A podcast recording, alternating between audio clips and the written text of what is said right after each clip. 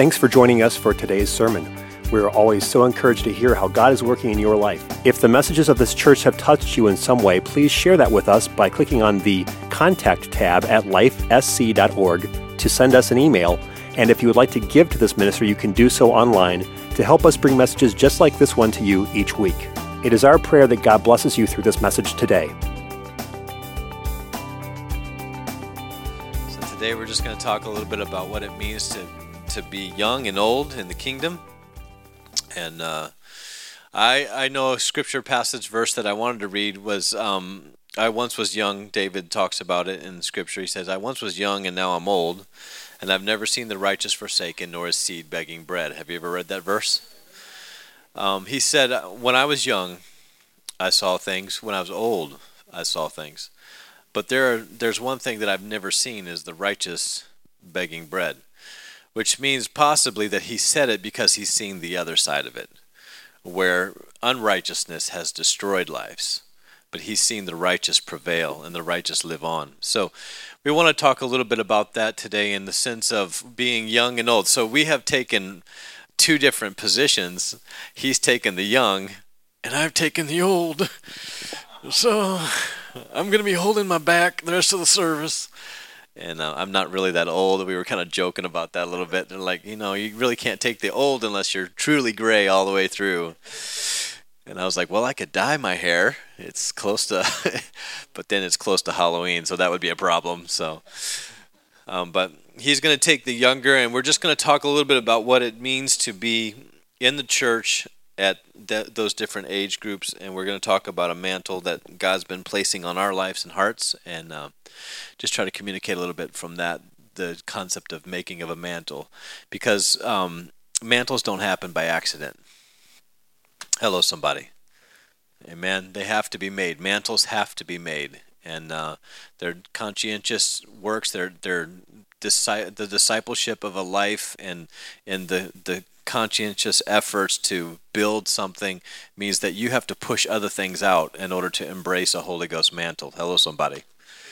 So we want to talk about that a little bit. So everybody, welcome Reese. Give him some love as he talks a little bit from his perspective. Well, good morning, everybody. Um, when uh, Pastor kind of approached me about doing this, um, I got really excited because I see a lot of value in um, getting into doctrine and really uh, talking about what it means to be apostolic, what it means, um, you know, when we're talking about this mantle and this anointing um, from our families and from our extended church families.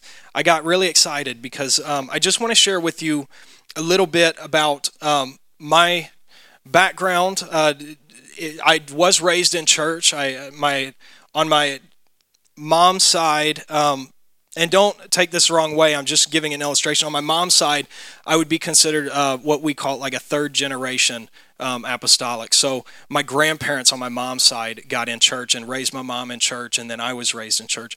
On my dad's side, I would be considered sixth generation um, apostolic. So I've had, uh, you know, when I say that, I, I don't I don't take that lightly. I don't just say that to say it, and you know everybody just gets excited. Whoa, look at look at you. You know that's not my point. My point is is um, that a mantle, like Pastor was saying, has to be created, and it run it it doesn't exclusively run in your family. It doesn't exclusively run in your genes. Okay, because I know there are a lot of uh, a lot of my friends. Their parents did not uh, attend a church. Their parent, they grew up, or they didn't grow up in church. You know, they they were brought to church by their friends, um, and and the church family became their family. And that church fam- what's so amazing about a mantle of god and an anointing is that it does not run in your genes necessarily but it can also come from a man or woman of god a saint of god in the church that takes you under their wing and mentors you and and trains you and teaches you. So that's what's so amazing. Because me i'm the first preacher in my family I, I, I, didn't my I didn't come from a family of preachers, right? I, I didn't come from uh, you know an, an illustrious background of just you know, people going to the mission field and seeing thousands receive the Holy Ghost. I didn't come from that, but what's so amazing is that the mantle that you can receive, uh, that you receive, can come from your family and can come from your church family. And I'm so thankful for that. I'm so thankful for the leaders and the mentors that I've had in my life. Um, I, I, I, do have these. I don't want to take up too much of time because um, because both of us are going to try and present something. I did bring these Bibles because they mean something incredibly great to me. This is my grandmother's Bible. This is my dad's mom. Um, I've used this before, and I've preached out of it. Um, and what is so amazing to me is that she's a woman that I can look to and know without a shadow of a doubt that she has lived the best she could, that she has read this word through numerous times, and that she has done uh, the very best that she could in raising her kids and, and me as her grandson in the truth. So this means a great deal to me. This, this Bible is my Uncle Keith's Bible. This is the one I know Pastor had mentioned it. Um, my uncle that passed away just a few weeks ago. This is his Bible. I, I was it was given to me by my aunt. Um, it's got his name on it. He was a Bible study fiend. I'm telling you, every time I went to his house, he was in his study reading he was in his study like just studying the word. And he i went over there um, when i found out that he passed away tasha and i pretty much just picked up and left. We packed up and, and headed down to mississippi. I went into his um, his study room in his house and i saw I'm, I'm serious here i saw six stacks of bibles this high. Just and they were they weren't just like you know the bibles uh, they were like the complete analytical study Bibles. They were, you know, they were like the Thompson Chain, like the Thompson Chain Reference Bible. They were crazy. And this other Bible I have with me, I wanted to bring this because um, this one holds a very special place in Tasha and, and, and, our, and my house. Um, this is Tasha's mom's Bible. This is Cindy's Bible. I wanted to bring this also to just illustrate that a mantle is prepared over years and years of time. Right? So I know just my family and, and Cindy and Sam just doing the best they can teaching out of this Bible, doing the best they can training up um, children out of the Word of God. You know, the Bible says, train up a child in the way it should go, and it will not depart from it. So um, it's just so important these mean so much to me. So I just brought those to illustrate um, this this idea that truth passes from generation to generation. I want to read a scripture. Um, it's Psalm 61 verses 3 through 5. I know Nate. I'm sorry I didn't get you my my uh, my scriptures, so I'm gonna I'm just gonna read it. Um, it says, "For thou hast been a shelter for me and a strong tower from the enemy." I will abide in thy tabernacle forever. I will trust in the covert of thy wings, Selah. For thou, O God, hast heard my vows. Thou hast given me the heritage of those that fear thy name. You see, Psalms, what I really want to bring out of this, Psalms says that God gave us the heritage of those that fear the Lord. It doesn't just say that you have to come from a family of ministers. It doesn't say that you have to come from some special bloodline, some special lineage. What it says is God gives you the heritage of those that fear his name, the church. Mentors in the church, pillars in the church, saints of God. Young people, that's why it is so important to have mentors and saints in the church as well as your parents that you can go to and they can give you godly instruction because those are the people that are preparing a mantle for your ministry. Those are the people that that they're building and they're praying and they're studying and and they're doing the best they can to uh, instruct us as young people in the way that we should go so that we will not depart from it and so that we can accomplish the work and the will of god I want to also um, just read another verse really quick before I get into the second part of what I want to really talk about. Um, it's Isaiah 38 and 19. Isaiah 38 and 19 says, The living, the living, he shall praise thee as I do this day. The Father to the children shall make known thy truth. It is our responsibility as saints of God, as parents, um, to pass along this truth that we have. We cannot allow uh, you know, the truth of God will always find a way to get to the next generation. God will always raise up somebody to preach and to teach the next generation. But we have to be ready and be willing to allow God to use us to train and to teach and to mentor people. I find myself, you know, as a young person, um, I wasn't in youth that long ago, right? Like I'm 22, I was in youth six years ago.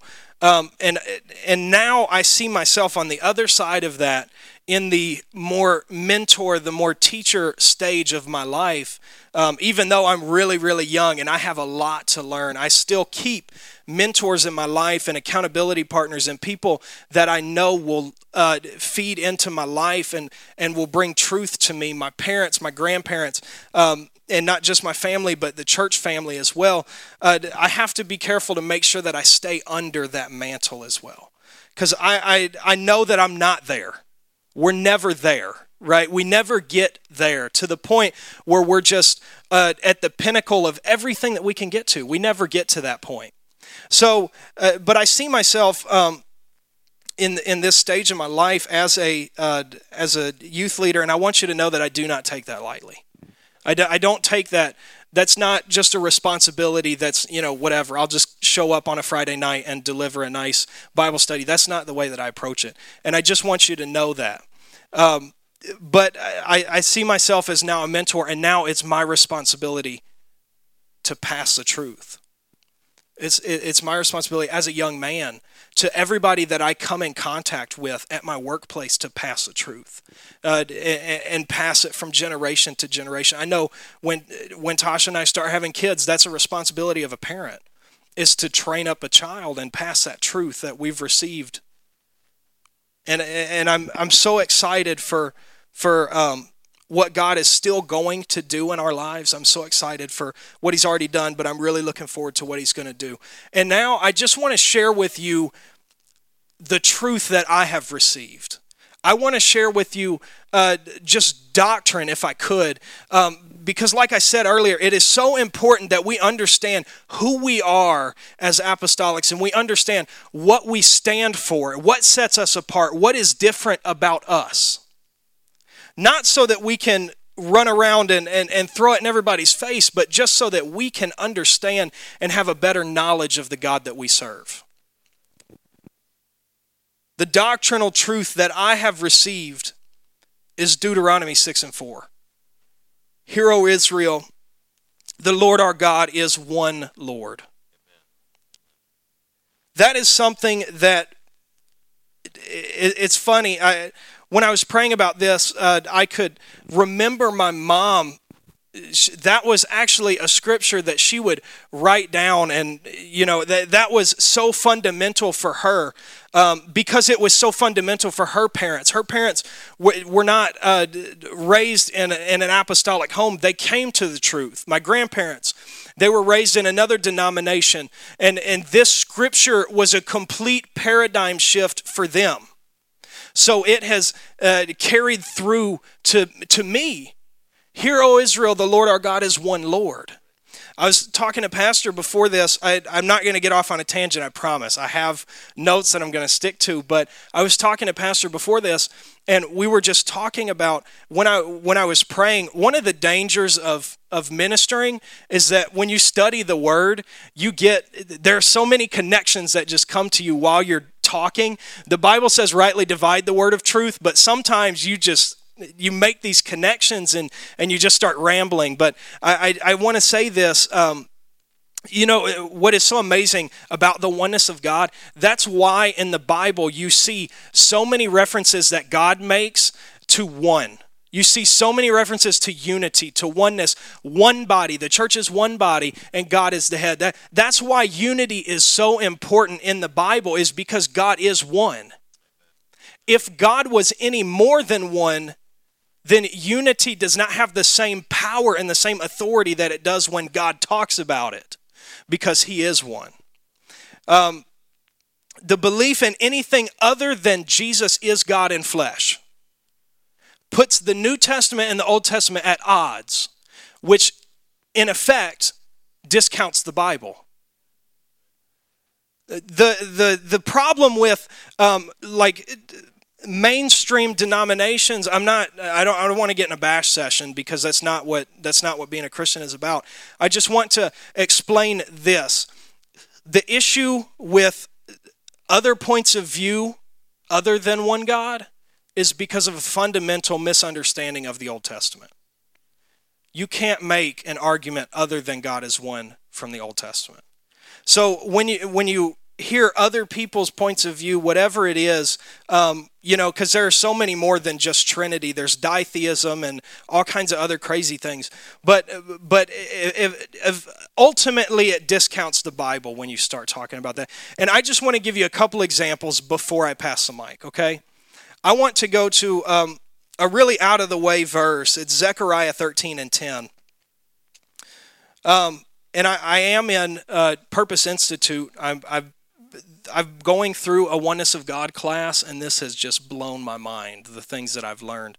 So I just want to share a couple things with you. Um, I'm sorry, it's Zechariah 12 and 10. That's my fault. Uh, I'm going to read it. It says, And I will pour upon the house of David and upon the inhabitants of Jerusalem the spirit of grace and of supplications. And they shall look upon me whom they have pierced, and they shall mourn for him as one mourneth for his only son, and shall be in bitterness for him as one that is in bitterness for his firstborn. The thing that stands out to me the most in that scripture is when God says, They shall look upon me whom they have pierced. How can God be pierced? God is a spirit. So, this scripture, uh, God is talking to Zechariah and he's giving him a prophecy, really, of Jesus. And he's saying, I'm going to come in the form of a man named Jesus, and when I'm crucified, they're going to look upon me whom they have pierced. God is one. I want to go also to Judges 13, 17 through 18. This was a really interesting scripture to me. Um, this was something that, that, I, that I heard Brother Brownie say, um, who is the pastor of Rehoboth Church in, in Milwaukee. Um, this is a scripture that he brought to light. It was Judges 13, 17, and 18. And Manoah said unto the angel of the Lord, What is thy name? So Manoah was asking God what his name was. That when thy sayings come to pass, we may do thee honor. So Manoah had uh, really righteous intentions. He was saying, God, what is your name so that when your prophecies come to pass, we know who to praise? And the angel of the Lord said unto him, Why askest thou thus after my name, seeing it is secret? Manoah didn't get the answer. God answered a question with a question. And he said, Why are you asking about my name, seeing it's secret? What's really interesting about this scripture, and this I'm I'm going to get just a little bit deep, just like ankle deep, okay? So stay with me. The scripture, or, or the, the word secret, is the same Hebrew word in Isaiah 9 and 6. Isaiah 9 and 6 For unto us a child is born, unto us a son is given, and the government shall be upon his shoulder, and his name shall be called Wonderful the word secret that God gave Manoah, he said, seeing my name is secret, means wonderful. It's the exact same Hebrew word used here when it says his name shall be called wonderful. See, God, even though Manoah did not understand what God was saying, God was giving him a clue of who he was. He was saying, Why ask about my name, seeing my name is wonderful? And then Isaiah prophesies about Jesus, which this scripture in and of itself is a oneness scripture because it goes on to say, Wonderful counselor, the mighty God, the everlasting Father, the Prince of Peace. Jesus, He is the mighty God, He is the everlasting Father. And God was referencing this prophecy, which He had not given yet to Manoah. So those are just a couple of the Old Testament examples that are more so, you know, when we think oneness of God, we think Deuteronomy 6 and 4 right off the top. You know, Hear, O Israel, the Lord our God is one Lord. But there are so many places in Old Testament scripture where God just gives little bits here and there.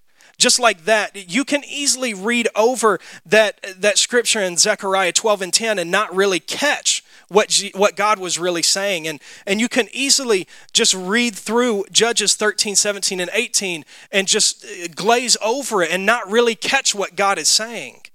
But God continuously through the Old Testament is explaining, I am Jesus. I am going to come in flesh as Jesus, and I'm going to make a way of salvation. So those are just a couple Old Testament scriptures. I just want to give you three references in the New Testament, and then I'm going to pass the mic, okay? So in the New Testament, I want to go to John 17 and 3. And it says, uh, this is this is Jesus talking, and he says, And this is life eternal, that they might know thee, the only true God, and Jesus Christ, whom thou hast sent. So when you read this scripture, it's easy to see why people uh, why it, it's easy to misunderstand what's really going on. It is. Because you have to understand the old testament to understand the new testament. That's why the old testament is important everybody is because you have to know what's going on in the old testament to truly understand the promises and the things that happen in the new testament. Amen. you have to. So in this scripture it, it's easy to see how people can say okay god and jesus are two different people but again, I'm going to get ankle deep, all right? So it's important to study the word, right? It's, it's important not to just read, but study. So I looked up the original Greek for this scripture because um, it was written in Greek. And the way it actually reads, I'm going to pick up where it says the only true God, okay? So the way it actually reads is the only true God, comma, Jesus Christ. The word and is not in the original Greek, and there is a Greek word for and. It's kai but it's not there. So what happens is when when the when the Bible was being translated, the English translators you you have to understand that there were already doctrines, there were already belief systems in place, there were already multiple different kinds of Christianity, and when this was being translated, whoever translated it way back when to English was trying to put the uh, the best that they could translate it, but also make it readable and also whatever denomination they were in you, you, there's a tendency to make it sound one way or the other. That's why it's so important to understand how it's originally written the the sentence structure the context of the scripture because it wasn't written in english. So we can't make assumptions on what the bible says based on the english translation because that's like us trying to tell a greek how to say a greek sentence when we don't speak greek. So this scripture, the way it really reads is, and this is the life eternal, that they might know thee, the only true God, Jesus Christ. Ephesians 4 and 5, one Lord, one faith, one baptism. There is one God. In my last reference, I want to clear something up um, if I if I can. Hopefully, I can make this as clear as mud. But Ephesians uh, 1 and verse 2, Paul pretty much introduces all of his letters the same way. Um, he says, Grace be to you and peace from God our Father and from the Lord Jesus Christ. He pretty much introduces everything in that manner. If you read all of the other epistles that he wrote, that's how he introduced them. So, again, what's really interesting in the original Greek, it leaves out the second from thee. So it says, Grace be to you and peace from God our Father, but the Greek leaves out and from the Lord Jesus Christ. That's not in the original one. In this scripture, it does have the word kai, it does have the word and. So what he's saying, and peace from God our Father and Lord Jesus Christ. So Paul is introducing all of his uh, all of his letters with the power and the authority that is in the understanding of God as one. He introduces everything. Grace be to you and peace from God our Father and Lord Jesus Christ. God is our Lord Jesus Christ. He is our Father. He is the one who created the universe, and his name is Jesus. That name, Jesus, just means Jehovah become our salvation. So, this, this is the doctrine, the truth that's been passed to me from from my family and from the my church family. The reason, again, the reason why uh, people don't understand oneness is because of a misunderstanding of the Old Testament. The Old Testament is never written in any plurality of gods. It's only written in singular, God is one. So you can't make a, an argument either way. And if you try to, you're essentially destroying the credibility of the Bible which we know the Bible is true. The, the, the Bible is God inspired, it is the written word of God. And we have to build this foundation. We have to build this mantle for the next generation based on the truths and the doctrines that we hold on to. And that's what it means to me passing truth from one generation to another and being a mentor in the church. Let's thank the Lord for that. That's awesome, man. Thank you. Um, I'd like to jump over real quick to uh, 2 Kings 2 1 through 4 and just share with you just a little bit about a mantle. Maybe you don't know what a mantle is. We have this mantle with us today, which is basically just the throw on my couch. but what they would do is they would wear it, and oftentimes it was a skin of some kind um, could be animal skin, could be deer skin, but usually it was a fine kind of skin, and they would actually wrap themselves in it and wear it somewhat like this. And then when it, it had a water shed ability, it had kind of like a waterproofing um, because it usually was some sort of a skin. So when it, when they got in rain or something like that, they would use it as kind of like a hoodie. All the back row represent, like they had their hoodie, so they wore their hoodie all the time. So uh, you that's that's pretty cool. But they would wrap themselves in it. Sometimes they would attach it at the shoulders here, on both sides, wear it kind of like a cape. Um, some different, just depends on how they wore it. But that's what a mantle was. It was carried by the man of God on his body most of the time, and he through it. And that ministry often would um, would affect what they thought would affect the clothing. Amen. So the mantle idea of there being anointing in the material would pass through all the way into the New Testament when it talks about the woman with the issue of blood that we talked about last last um, Sunday, where she thought she could touch the clothing. Um, they do believe that possibly she was trying to reach for the tallit or the tassels of his Jewish garment or his mantle. That he touched that that she touched his mantle, Jesus' mantle, his his Jewish garment, but the interesting thing about what goes on is in the in the passage of First Kings two, if you put that up there for me, you see that they're walking, and it came to pass when the Lord would take up Elijah. Everyone say Elijah. Everyone say Elisha two names that are very close. The way you can know which one's the mentor and which one's the preceptor or the, the younger to the older is Elijah. J comes first, Elisha comes after that. That's how you remember it. So J comes first in the alphabet, so that's Elijah, the man of fire who calls down fire from heaven, and then Elisha is the mentor or the protege of Elijah. And Elisha was basically the servant of Elijah. He poured hands, he poured water on the hands of Elisha Elijah. So see, I got to make sure I say it right. Um, and so what basically Elisha did for Elijah was he kept the small things. He took care of the little items. He made sure that Elijah had everything that he needed so he could continue to be the prophet of God to the nation of Israel and to the kings. And the interesting thing about the parallels between their two ministries is what Elijah did most often in the desert and in private, Elisha was a much more public figure which is interesting because while Elijah's ministry was crowded with so much hostility and he was kind of an enemy to many of the kings and many of the situations, he was at odds with them and he was fighting. Elisha actually had blessings of the kings and even set up and, and recommended a king for, um, for his position. So the interesting thing about these two ministries is number one, um, when you see Elijah training Elisha, he he goes by him in in the early part when he's going to call Elisha. He goes by and he just he's Elisha's plowing in a field. Now Elisha obviously his father has money. He's well to do. He's pious because it says that he wouldn't worship at the at the at the places of Baal. That's what it says. So it was obvious that his father was a good man. His name was Shaphat. His first name was Shay, but he was fat. You know what I'm saying? it's actually spelt that way too, like the T-shirt, fat. I'm always talking to the back row. But anyways, so what he says is, what he does is he walks by, and Elisha is plowing. He's not even the first man on the plow. He's like 12 plows back. He's like the 12th man. So he's not really that important, okay? He's just plowing a field.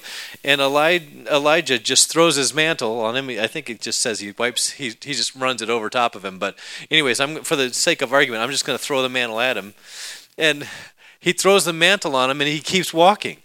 And he's like, Do you want what you're feeling? Do you want the ministry that goes with that mantle? Are you interested in in what this is all about? And you know what Elisha Elisha does? He gets up and he takes the mantle back to Elijah and he says, "Let me go tell my parents. You know, let me go tell everybody, and I'll, I'll go with you." And Elisha's like, "No, that's okay." And he's like, "Well, hold on. Let me let me just never mind. Forget that. I will go with you." And so he makes a decision that he's going to serve the man of God. And that when he's doing when when they're walking together, if you don't know um, the difference between Elijah and Elisha's life, you you have to understand that that the miracles that Elijah performed would eventually be uh, doubled in Elisha's ministry. Okay, and what happens is Elisha asks for a double portion of Elijah's ministry. It happens in verse 9.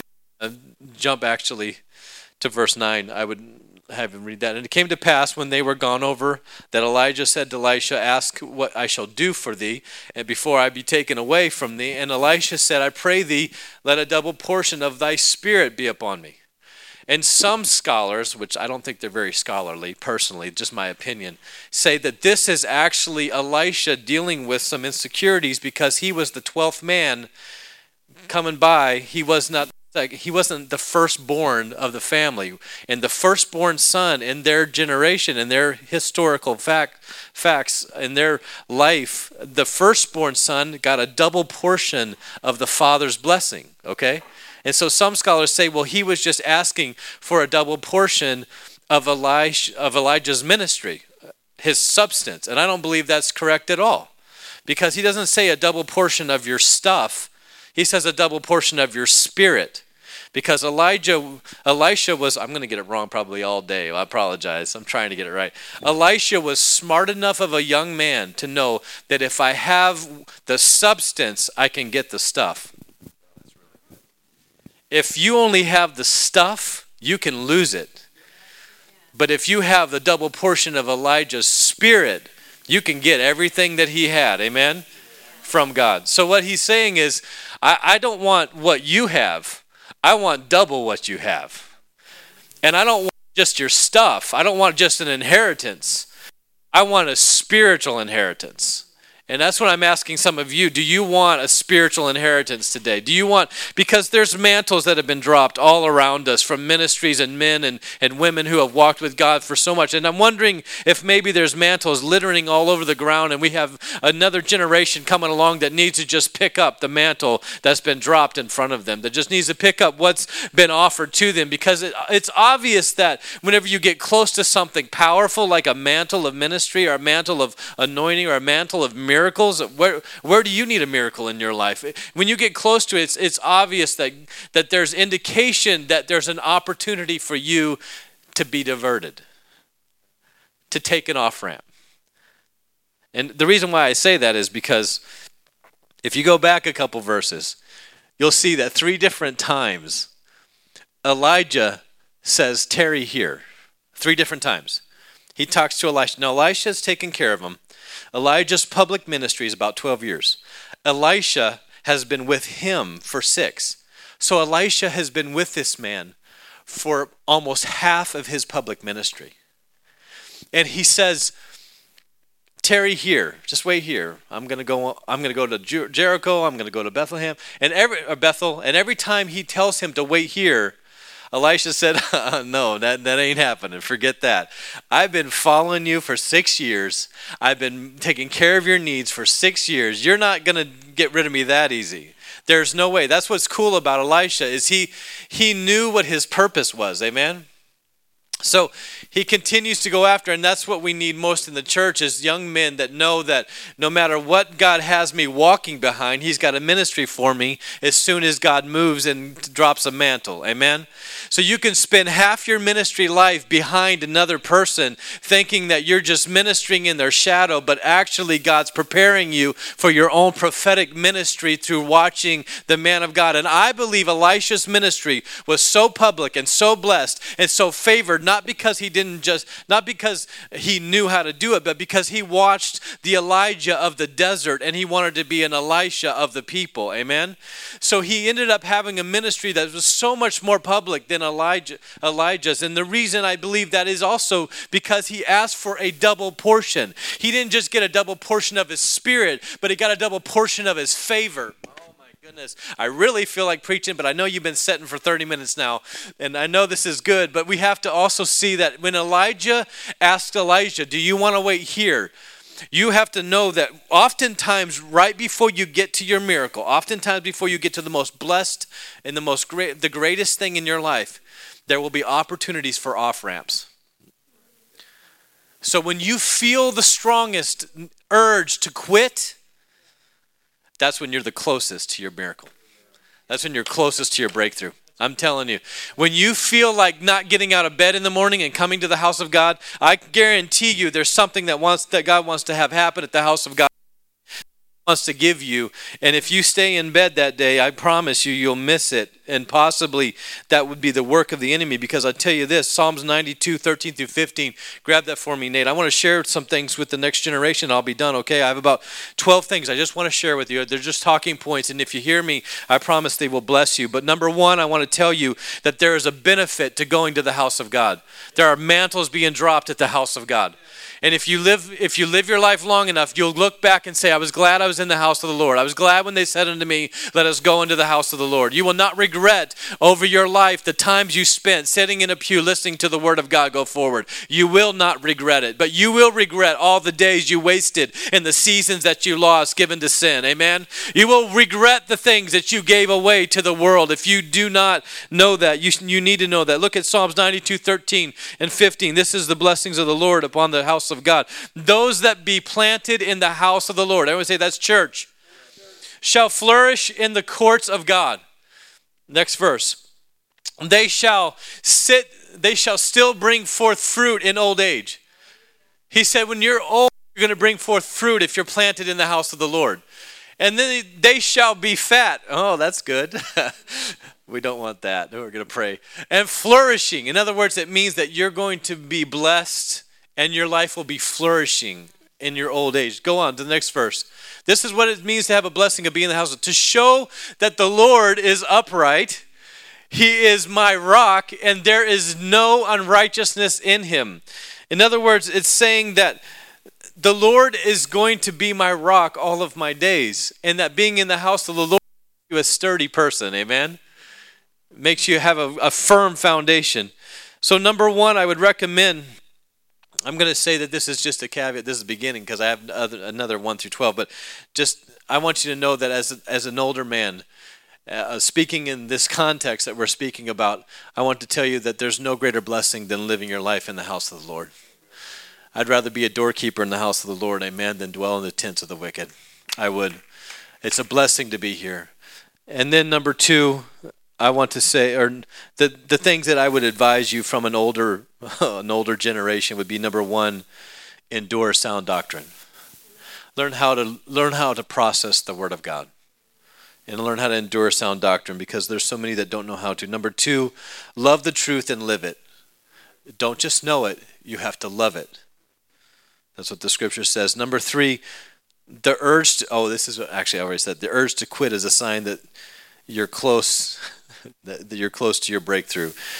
Four, sow when it's a sacrifice. This is really good to know because the economy of God is opposite our economy. And when we only have $2, if you sow something, God will bless you back more than you could ever imagine. And I have several examples of that, but I don't have time for that. Sow when it's a sacrifice. Number five, don't forget what got you here. Don't forget what got you here.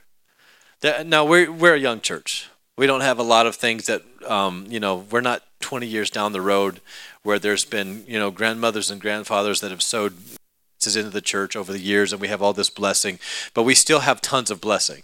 Amen. Somebody helped pay for that keyboard with their offering. Somebody helped pay for those drums. Uh, that was me, but somebody somebody helped pay for the lights. Somebody helped pay for the media system. Somebody helped pay for all the stuff that we get to just walk in here and enjoy. And so when you forget the generation that goes before you, I grew up in a church where there was grandmothers and grandfathers that are no longer in the church, but they had sowed into that church for years and years. And so their mantle was the blessing that I was benefiting from just by coming to church, just by being there and the opportunity. So remember what got you here. And then, of course, number six, put your passion on your purpose.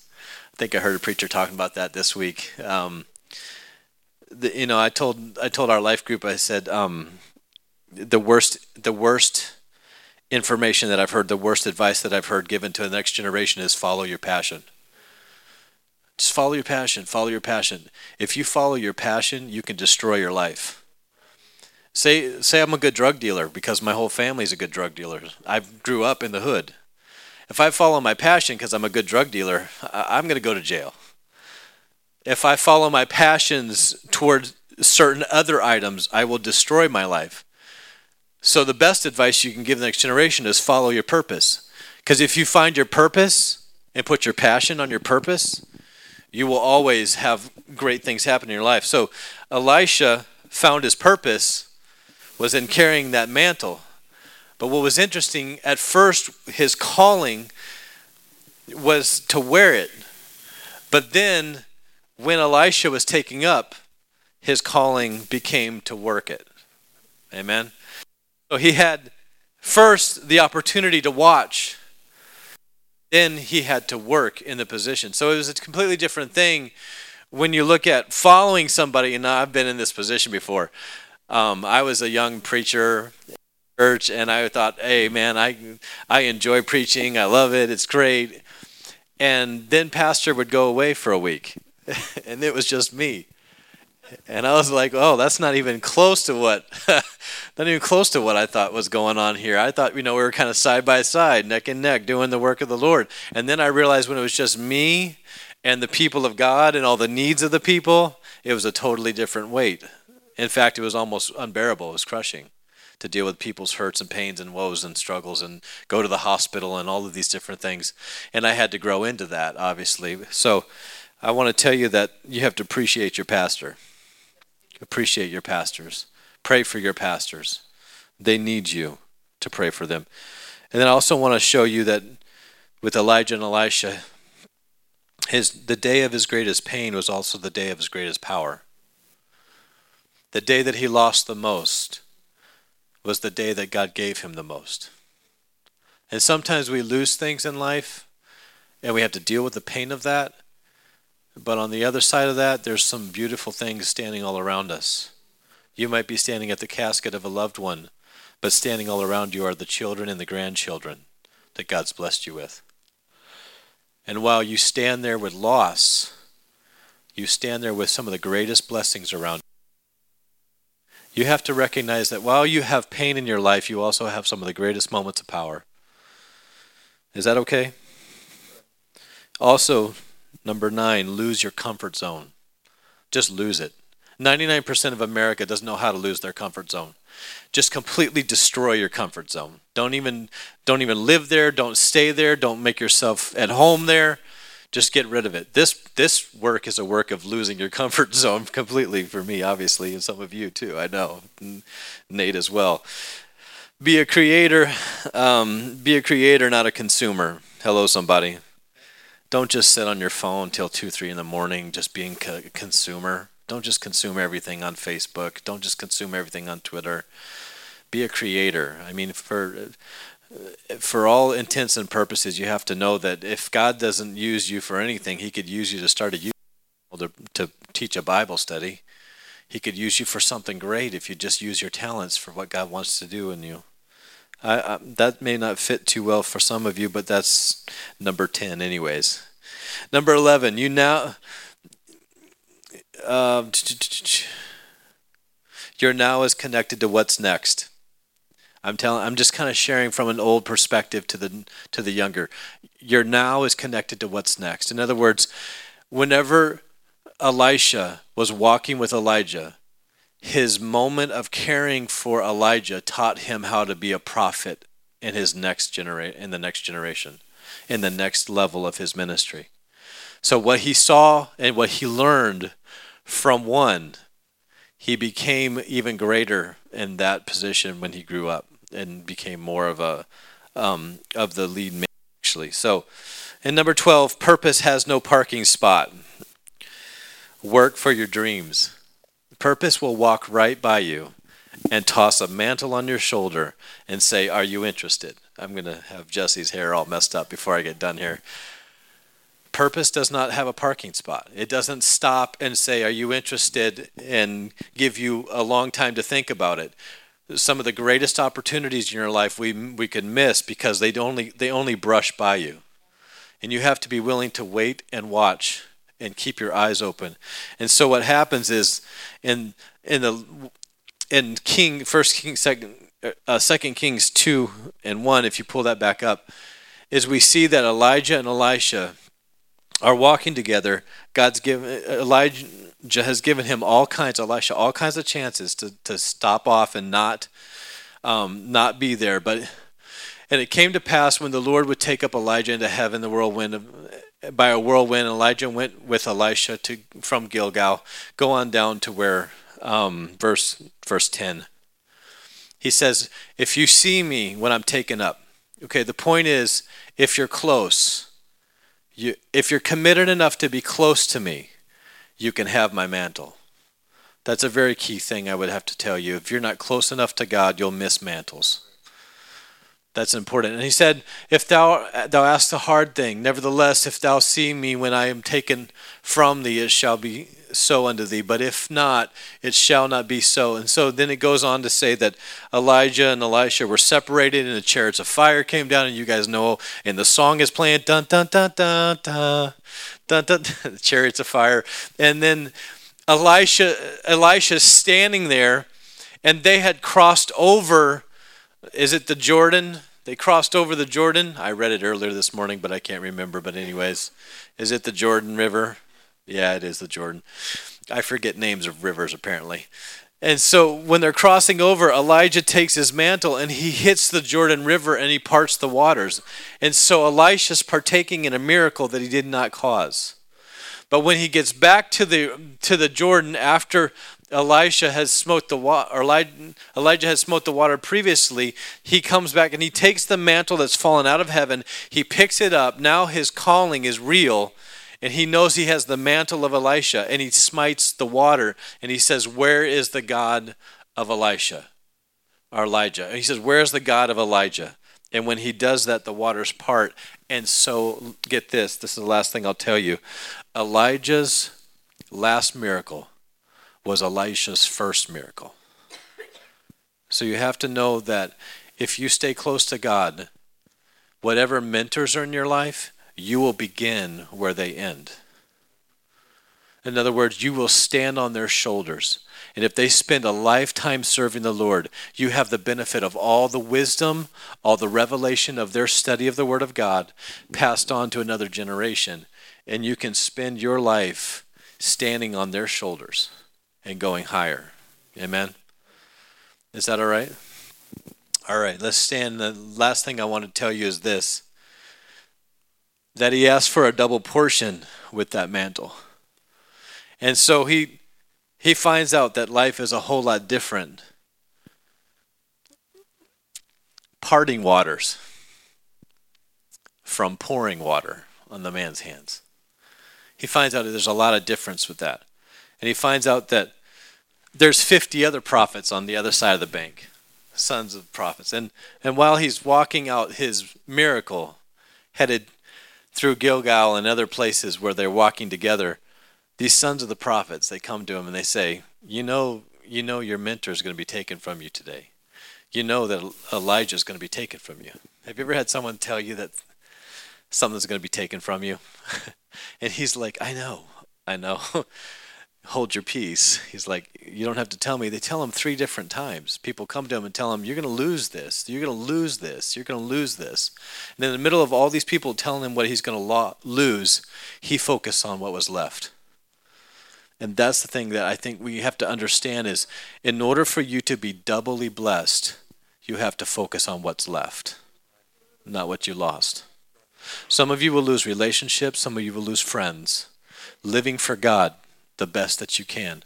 Some of you will have moments of being alone, but remember, focus on what's left because there's always a mantle waiting and you will get double for your trouble. It might take you six years. We're coming into our sixth year of this church, and the Lord, as I've been praying for the new year, told me that 2017 and 2018 are years of revival for this church. And He told me you spent six years, and I'm going to give you double for your trouble.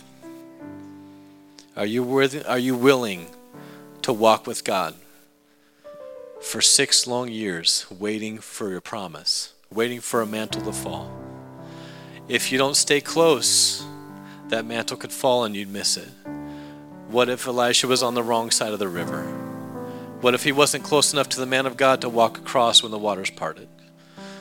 I, these young guys, that preach here all the time, and I appreciate them so much. They're in ministry training, and I tell you what, if they stay close, if they stay close, God's going to use them in ways that I couldn't even fathom. I believe God's going to do double with Reese's ministry than He could ever do with mine.